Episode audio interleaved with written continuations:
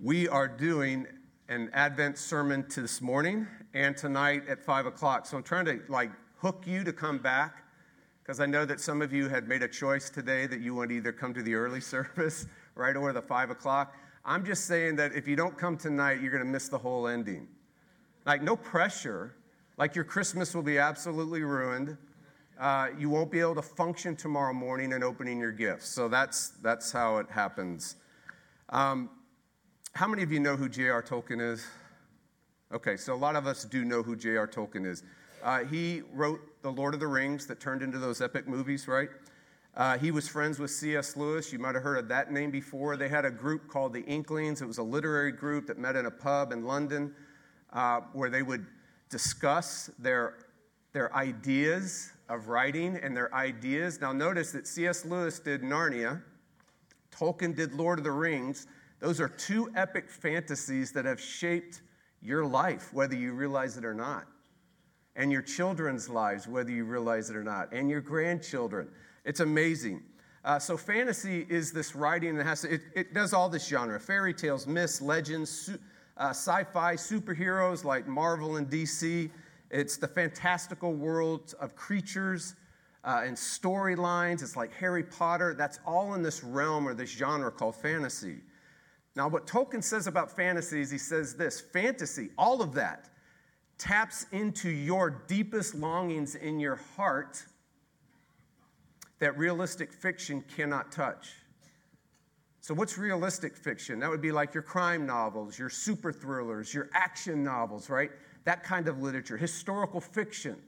So, in one sense, Tolkien is saying if you don't like fantasy, you're like the, the lion in The Wizard of Oz, you have no heart. So, the top five, this is very interesting, of realistic fictions out there today. Number five is called The Crossover. It's supposed to be about a basketball player. Uh, number four, Wonder. Number three, The Fault in Our Stars. Number two, Out of My Mind. And number one, The Hate You Give. All right, so that's the realistic fiction. What are the deep longings of the heart that that kind of fiction can't touch, but good fantasy fiction does touch? This is what he says. You ready for this? This is amazing. You get to the longing to experience the supernatural. So if you get down to the deep, like bottom of your heart, there is this longing to experience something much more beyond you and much more beyond this world, but another world that's just as real. So when God made the visible world, He made an invisible world. And one of the deepest longings of your heart is to experience the other world. The other is this to escape death. I think that's self explanatory. Everybody wants that. I mean, how much literature is built around escaping death or trying to? The other is this to know a love you can never lose, to never age, to live forever, to like run and never get weary, to like do amazing things, accomplish amazing feats. You long for that. I long for that. The other is this to fly. And that, how many of you want to fly? Like, seriously, I would love to fly. How many of you want to talk to animals? That's another deep longing. Yes course, you want to talk to animals. You do talk to your animals. I talk to my dog all the time. Stop! And the other is this to triumph over evil, that in the deep places of your heart, you want to be a victor, a champion, a hero over evil. Tolkien says that all good fantasy is ultimately an echo it's, it's a ripple in this world. So, like when good fantasy happens in this world, it happens because it's a ripple, it's a wave of an ultimate, epic fantasy behind it. What is that ultimate, epic fantasy or story that comes either crashing into this world or like a ripple you see it in good fantasy and good stories. He says it this the story that most complete is called a eucatastrophe. Now, he made that word up, he calls it a good catastrophe. He says, The marvel of all marvels is that there's this larger than life eucatastrophe, this good catastrophe called the birth of Christ. He says that this birth of Christ is the ultimate good story, and it's why there's any good stories. This birth of Christ is why you have these deep longings in your soul that you can't touch, but this can. It's amazing. So, one sense, Tolkien says the birth of Christ, he, he actually does say it's primary art, it's original art. It's the art of all art. It's if you get to the most foundational level, fundamental level of what art is, it's the birth of Christ. Amazing. If Matthew was here, he'd say that the birth of Christ is the deepest magic there is. So, do you long for a good story? Do you long to be touched at the bottommost places of your heart? The birth of Christ is the origin and the most fundamental story in the world, and it touches your heart like nothing else can. And I know many of us are sitting there going, I have sat through so many, because I'm that person. I'm not a fan of Advent. I've sat through so many Christmas sermons that have been hokey and weird that never touch my heart. They don't even give me a sentimental smile. They make me like, oh my word. So the challenge before this text, and I'm putting it on the text, not on me, is that this story actually does reach the bottom of your heart.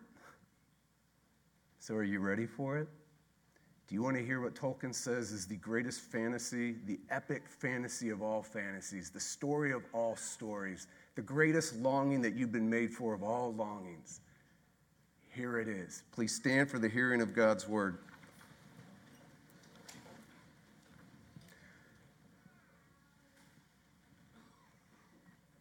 Now, the birth of Christ took place in this way. When his mother Mary had been betrothed to Joseph before they came together, she was found with, to be with a child from the Holy Spirit. And her husband Joseph, being a just man and unwilling to put her to shame, resolved to divorce her quietly. But as he considered these things, behold, an angel of the Lord appeared to him in a dream, saying, Joseph, son of David, do not fear to take Mary as your wife, for that which is conceived in her is from the Holy Spirit. She will bear a son, and you shall call his name Jesus, for he will save his people from their sins. All this took place to fulfill what the Lord had spoken by the prophet.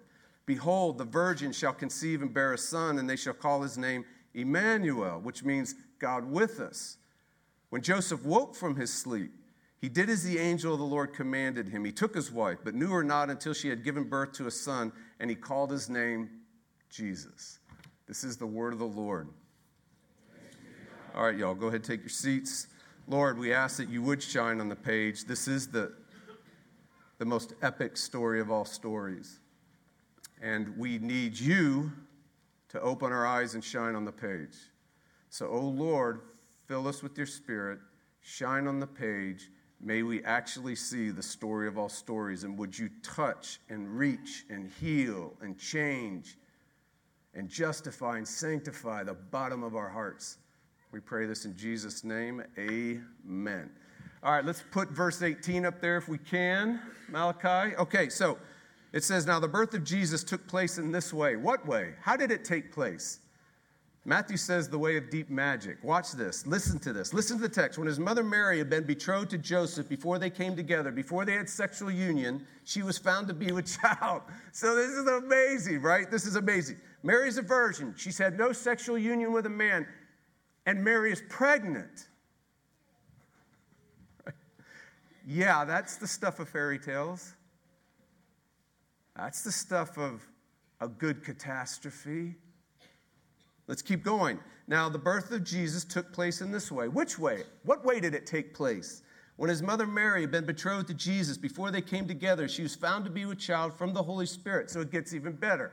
Mary is a virgin, Mary is pregnant, and God is the Father. Abracadabra. And you just want to talk to animals. Amazing. Oh, it, it gets even better. Let's keep going. Now, the birth of Jesus Christ took place in this way. What way? Verse 22, if we can. All this took place to fulfill what had been spoken by a prophet. This prophet spoke 700 years before this event. So, what's about to be announced is old news. It's been around for at least 700 years. And if you go back to Genesis, who knows how long? Talk to the young earth people. I don't know. And here's what was said back in Isaiah 700 years, about 750 years before the birth of Jesus. Behold, the virgin shall conceive and bear a son, and they shall call his name Emmanuel, which means God with us. So, Mary is a virgin, Mary is pregnant, God is the father, and the baby is God himself. Mic drop. Amazing. Jesus is God with you. Jesus is God with you. Experience the supernatural. Experience a love that will never let you go, that you can never lose. Fly, talk to animals, run and never grow weary. This is the most epic of all epics. God actually with you. Inconceivable. Nobody says these things.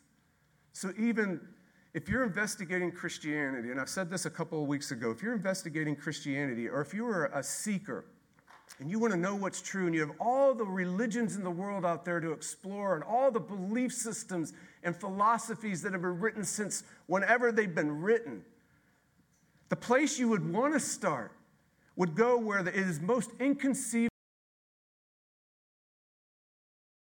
Claim to be God with you. Nobody says this stuff. Eastern religions, you got Hinduism, Buddhism, Jainism, Sikhism, Confucianism, Shamanism, Spiritism, New Age, Star Wars. says God is an impersonal force, not that God is a divine person. He's an impersonal force, and if he's an impersonal force, he permeates all things and all people. But some of you can like get more of the force, like Luke Skywalker. And some of you, like shamans and religious leaders or spirit guides, you can tap into more of that impersonal force and have it more infused in you. Some places, like Santa Fe or Missing 411 or Area 51, they might have more infusions or permeations of this force in that area, or Sedona, or other places, or even things like rocks and crystals, they could have more of it.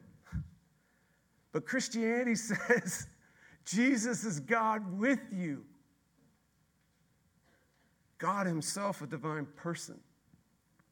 Inconceivable. No one says these things. No one. The Western religions of the day were the Greco Roman pantheon of gods. Uh, they said God is many, many gods competing for turf on earth. And so these gods would localize themselves in elements like fire and, and the water, the seas, the stars, the weather, right? And they would battle and they would do particular areas of life of like war and fertility and hope. And these gods would be many, many gods that could be something, an emotion like hope, or it could be a place like the sea, but they're all competing for the same turf creation. And Christianity says God is with you. Jesus is God with you, the God that rules them all. Christianity says he's not the competing God, he's the one that rules them all. And he's with you. So, the Hebrew world, the world of the Bible, and then later uh, in 610 AD, Islam. Muhammad's in a cave. He has an angel called Jabril, shares the words of Allah to him, and now you have Islam, which happened in 610 AD. Uh, that world, both believe, the biblical world, the Old Testament world, and Islam, that God is transcendent, which means he's the creator, but he's also immanent, which means that he has a relationship with his creation. So God is not uh, infused in creation. He's different, he's other, he's transcendent, he's infinite. But at the same time, he made creation, he made you, and he loves you, and he has a relationship with you. He's near. He's far and he's near. No one says that God is a human being. And Christianity says he's not just transcendent, and he's not just immanent, he's a human being. And he's with you. No one says this stuff. No one. The birth of Jesus is the deepest magic there is. All right, so Jesus is God with you. So the question is, why should you care? I mean, why should you care about this stuff? Why should I care? Why should we care? Why do we get together for Christmas? Why? Put up with everything that goes on with Christmas the stress of the packaging, the food, the family, everything. Why? Why should we care about Christmas? So I'm going to give one reason this morning, and I'm going to give another reason at 5 o'clock tonight. And again, you have to be there at 5 o'clock tonight, or you're, you're just going to have a horrible Christmas. I'm sorry. All right, here it is. Why should you care? Here's the answer. You ready? Because you and I are unfaithful to God. That's why we should care. In other words, there are, there's a multiplicity of ways in which the Bible communicates this idea called sin. Uh, there's a way in which the Bible communicates sin in terms of relating to the law. So it'll say things like, sin is you break God's law. So the law is the reality, it's the spiritual reality of the universe. It's just the way things are. It's just reality. It's creation, it's the spiritual fabric. It's like thermodynamics, it's like gravity. It's just there, it's reality. It's not, if you ignore gravity, you hurt yourself. And so the spiritual fabric of the universe is called the law. And sin is described in one way of turning away from reality and making your own reality. So, in one sense, Sin is described as you and I being the own, our own lawgivers and our own lawmakers, and that we're our own judge. And we said, No, that's not good and evil. What you say over here, God, I say this is good and this is evil. So sin is described that way. Sin is also described politically. So it can be described in the courtroom, but it also can be described in the political realm. It can be described as kings and rulers and power and control. And it can be described as sin actually is like serving and being enslaved to ruthless rulers and controls that don't love you but actually punish you and crush you. And so it can be described in the political realm that sin is actually like we try to be our own control. And when we try to be our own control, whatever we try to find control in ends up controlling us and crushing us. But sin also can be described in the religious realm, like worship. It can be described as having substitute gods and substitute saviors. Jim mentioned it before. You and I were made for worship, so sin can be described as breaking worship with God. It can be described as I want to try to be my own God and my own Savior. So it's described that way in the religious world. That's one of the world, the law in the religious world is one most everybody's familiar with. The political images and ideas are not. But what is the number one way in the Bible that sin is communicated to us? Either as an image or as an idea. Do you know what it is? The marital, the relational that the number one way that God wants you to know how He relates to you is in the most intimate relationship that we can even fathom here on earth. And so, sin in that idea is being unfaithful to the one who loves you. It's words like spiritual adultery are used throughout the Old Testament. I mean, you read Hosea and it'll make everyone blanch. Some of you be like, that's in the Bible? Yeah, that's like, yeesh. I wouldn't want my kids hearing that. So, isn't that interesting? So, why should we care about Christmas or the birth of Jesus? Because ultimately, what this text is saying, you and I are unfaithful to God. And her husband, 19, Joseph, being a just man and unwilling to put her to shame, resolved to divorce her quietly. Do you see this? This is amazing. A virgin pregnancy is pretty awkward, wouldn't you say? And I know it's awkward for the woman, but I'm a man, so I'm like, it's, I would, that's just awkward for the dude. I mean, okay, honey, how did this happen again? I want you to look at verse 19, what it's saying again. And her husband Joseph, being a just man and unwilling to put her to shame, resolved to divorce her quietly. What do you think is happening in Joseph's heart in verse 19? I think it's something like this The woman that I love is pregnant, and it's not my child.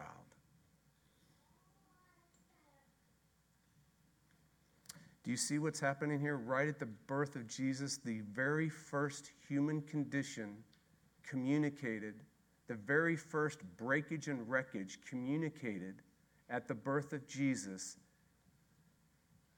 is a sexual scandal, marital unfaithfulness. But all of us are saying, but she wasn't, she wasn't. Exactly. But in Joseph's eyes, she was. That's why the text says he had in mind to divorce her quietly. No belief system, no religion in the history of the world begins this way in the middle of a sexual scandal. Marital unfaithfulness. So don't miss what else is going on in Joseph's heart, though. It's absolutely incredible. Verse 19, and her husband Joseph was unwilling to put her to shame. Oh, gosh. Why? Why is he unwilling? I mean, that's, the, that's an amazing word. Unwilling. What is unwilling? Unwilling is your heart. Unwilling is like the deepest bottom place of your heart. And in the deepest bottom place of his heart, he's unwilling to put her to shame. Why? Because he still loves her.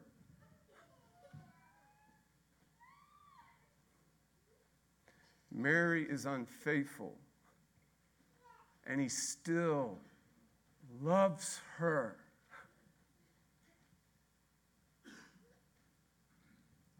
Matthew wants you to know that the deepest magic of all the magic that reaches the bottom of your heart. And if it goes to the bottom of your heart, it actually changes you and makes you a human being. You are unfaithful to God, and He is unwilling to let you go. He still loves you. A love you can never lose. Let's experience the supernatural, shall we? Let's talk to animals. Let's run and never grow weary. Let's like do amazing things. This is the deep magic. This is the love you can never lose. This is Jesus is God with you.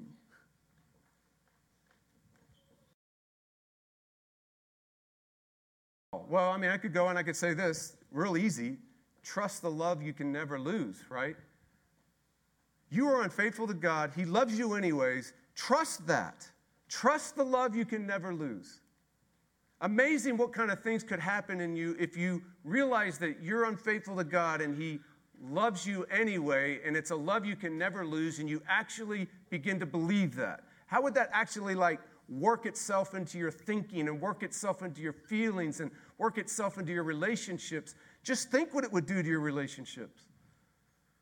We don't have time for that.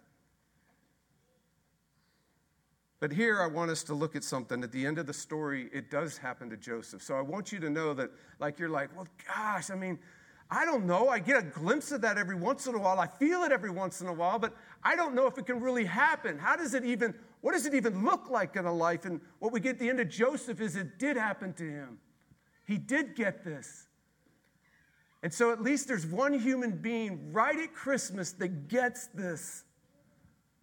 And if he could get it, you can get it. So, watch what happens. This is amazing. At the end of the story, he trusts in the love that he can never lose. Joseph realizes, I'm unfaithful to God, and he still loves me. And it reaches him. And how do we know this? Let's look at verse 20. But as he considered these things, remember, he's going to Mary's unfaithful, the love of my life, the, the woman that God gave me is pregnant, and it's not my child. He's considering these things. But he's, he's got to divorce her because he's a just man. Or he's seen to be the adulterer. Do you see how this works? This is a shame and honor society. This is a traditional society. Today's society, nobody would even notice. Right? But in that society, morality was everything. And you're talking about a society that that is like the I mean, it still is in some traditional cultures today, is it not?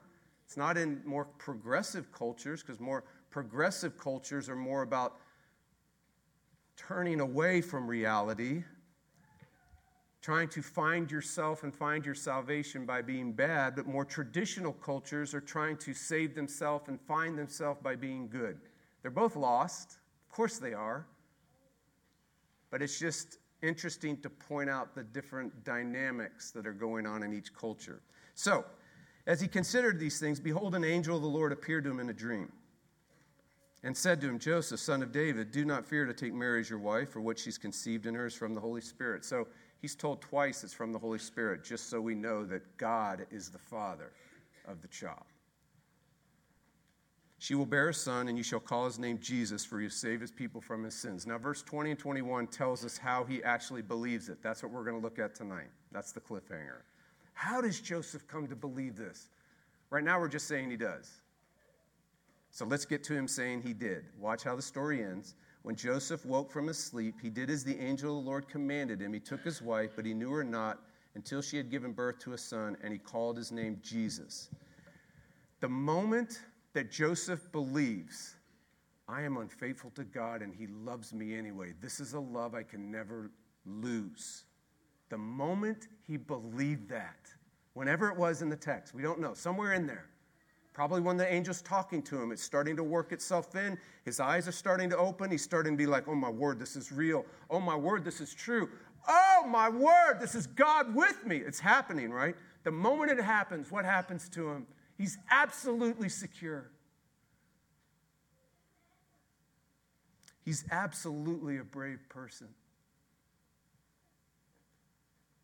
So you're thinking, like, what kind of difference does a love that you can never lose, how does it affect you? Well, in this text, he becomes the most secure person in the world. He becomes the bravest person in the world. How do we know this? Because, as one writer says, he kisses his reputation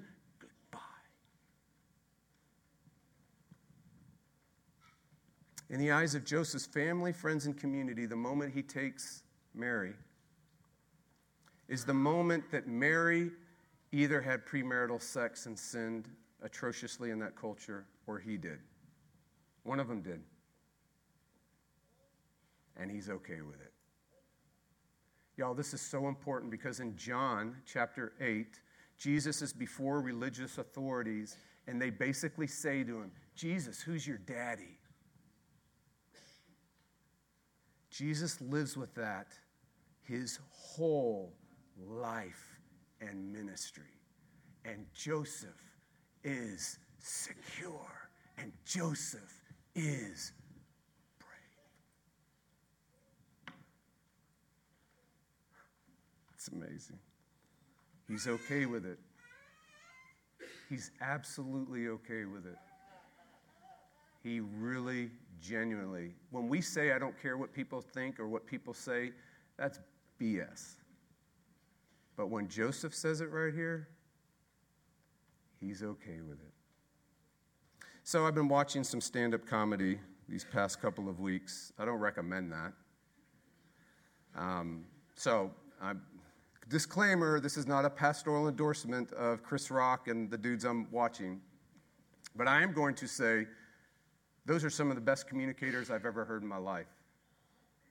Definitely better than any preacher I've ever heard. Chris Rock is unbelievable. I'm not endorsing him, especially you sensitive types. No, I'm not doing that.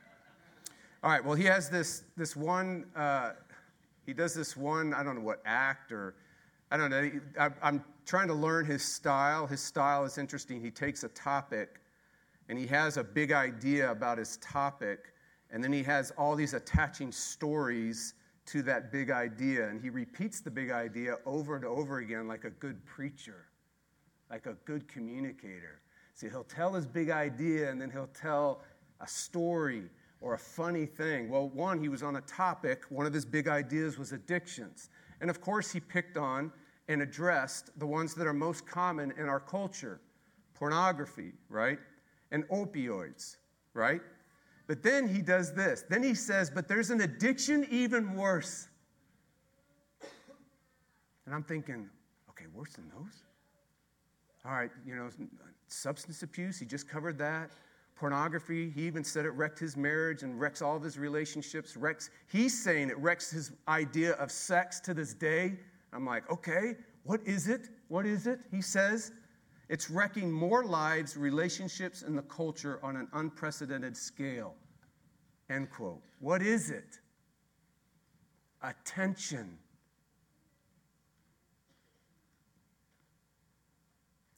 Attention.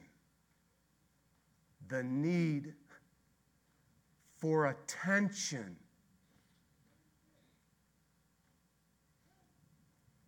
Joseph doesn't have that need and he's the most secure person on the planet at the birth of Christ. And he's the bravest soul on the planet at the birth of Christ because he gets that he's unfaithful to God and God loves him